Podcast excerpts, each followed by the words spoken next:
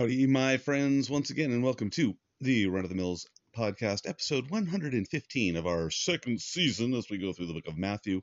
And one of the things I wanted to kind of point out uh, today, uh, before we start, is sometimes in the midst of these little short studies like this, um, and, and maybe not just on short studies, but anytime you focus in on a little portion of scripture as you're going through a larger portion. So, as we go through Matthew and we look at one verse, one of the things that's easy to have happen is to forget.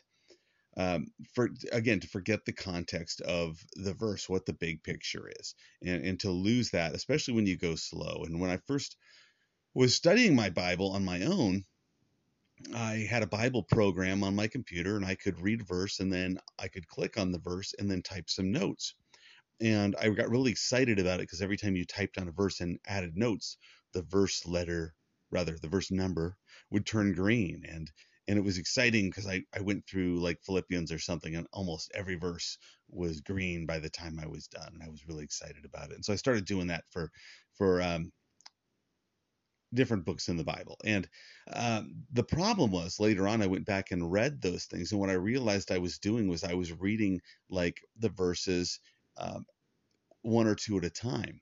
And I was doing what I've talked about before. You know, I was doing kind of that fortune cookie thing, pulling out a verse and talking about it or writing some thoughts about it. And some of the thoughts were very accurate. Some of the thoughts were just kind of springboardy thoughts where, you know, it, the, the verse reminds you of something else or bring, you know, bring something else to mind and, and would kind of type something about that. But oftentimes I, I just lost the context that of the thing I was reading and what I wrote was not accurate at all. So we want to be careful about that as we go through. And so that's one of the reasons I'm always reminding uh, reminding you as we go through what the context is that we're talking about. And so again, we're in Matthew 10. Jesus is sending out his disciples slash apostles uh, in into uh, the re- or surrounding regions to pronounce the coming of the kingdom. And so he's warning them ahead of time. And this is the beautiful thing about Jesus is that Jesus warns us about stuff. You know, he warns us, uh, and he's warning them uh, about the things to come, about difficulties to come. And, you know, Jesus does this in the Bible. He warns us. He says things like, in this world, you will have tribulation. You know, that's a good warning to have. Um, and a lot of people miss the warnings, and that leads to all sorts of havoc in their lives. So uh, let's back up here and we'll read um, starting at verse 21, which we talked about in verse 22, which we talked about the last couple of days. He says, Now brother will deliver up brother to death, and a father his child, and children will rise up against parents and cause them to be put to death. And you will be hated by all for my sake, but he who endures to the end will be saved. When they persecute you in this city, flee to another. For assuredly I say to you, you will not have gone through the cities of Israel before the Son of Man comes. All right, so he he's been talking about this persecution that they will face. And when we get to the end here, we get to a really tricky little portion. So I want to talk about that in just a minute. But first of all, he's pointing out that you're going to be hated and you're going to be hated for his name's sake, right? It's um you're being hated for uh, enduring, uh, you know, uh, for proclaiming this message, this message of the kingdom. Uh, and I talked about that at length yesterday about the problem that a lot of us have with uh, fearing rejection. And what Jesus is rem- reminding us here um, is that uh, that rejection might come. Um, and what he's going to talk about a little bit later on um, is kind of the reason why.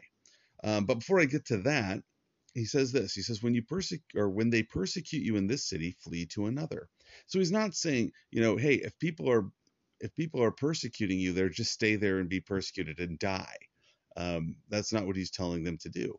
Uh, if you face that persecution and that rejection, move on to the next city. You know, you've got a job to do. Your job is to spread this. You don't spread it necessarily um, by being persecuted to the point of death. And so, um, some people miss that. They think, well, if I go as a missionary to some tribe and that tribe rejects me, I've got to stay there, and if they kill me, I'll stay there. Uh, well, maybe not. You know, he says, uh, when they persecute you in this city, flee to another. He says, For surely I say to you, you will not have gone through the cities of Israel before the Son of Man comes. Now, this is a tricky section because what does he mean by that? For assuredly I say to you, you shall not have gone through the cities of Israel before the Son of Man comes. So the question is, is he talking about this trip? Like he's sending them out, and on this trip that they are doing right now, um, that they're not going to go through all of the cities of Israel before before Jesus comes.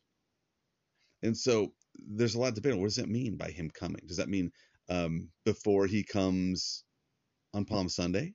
I mean, that's a view.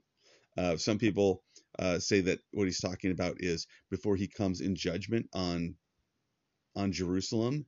Um, speaking of the Roman destruction of Jerusalem in 70 AD. Um, other people say that he's speaking uh, of you know not all the Jews in general will be saved before Jesus' second coming. So again, there's a lot of there's a lot of debate on this one, and uh, and again, we can really get hung up on that. And anytime we get to one of those things, uh, you know, I warn you over and over when because we'll get to these things, and I'll honestly say like I I don't really know which one the best answer is. Um, I I tend to to like the idea that he's saying, hey, you're we're not going to go through all of Israel before before the Son of Man comes like comes on a donkey marching into Jerusalem. Hosanna, Hosanna, blessed is he who comes in the name of the Lord. Um, but I could very well be wrong. And so here's the thing when we come to those things that we don't understand, it's really easy to get hung up on them. It's really easy to get hung up on them. In fact, to the detriment of our walk with the Lord because we get so hung up that we just dwell on it. And so, what I would always encourage is to remember what you do know. Don't allow the one verse that trips you up, that you don't understand, to keep you from living your your life and walking your Christian walk in light of all the things you do understand. Again, don't let what you don't understand trump what you do understand. So, anyway, verse 24, he says, A disciple is not above his teacher, nor a servant above his master. It is enough for a disciple that he be like his teacher, and a servant like his master. If they have called the master of the house Beelzebub, how much more will they call those of his household? Therefore, okay, so uh, before I read the 20, verse 26, therefore, he's saying, hey, look, you're going to be rejected. But you know what? We we look back and we go, yeah, Jesus was rejected, wasn't he? Yeah, um, rejected by his people, um, crucify him. You know, rejected by the Jewish people, uh, the nation as a whole, rejected their Messiah, their coming King, and he's pointing out this, like, hey, if I'm rejected, you're going to be rejected. Don't be surprised by it. Don't be caught off guard by caught off guard by it. If they call the master of the house Beelzebub, you know, if they're they're calling me like a demon, you know, saying that I'm possessed, they're going to say the same kind of stuff of you. If Jesus was rejected, don't be surprised if you're rejected.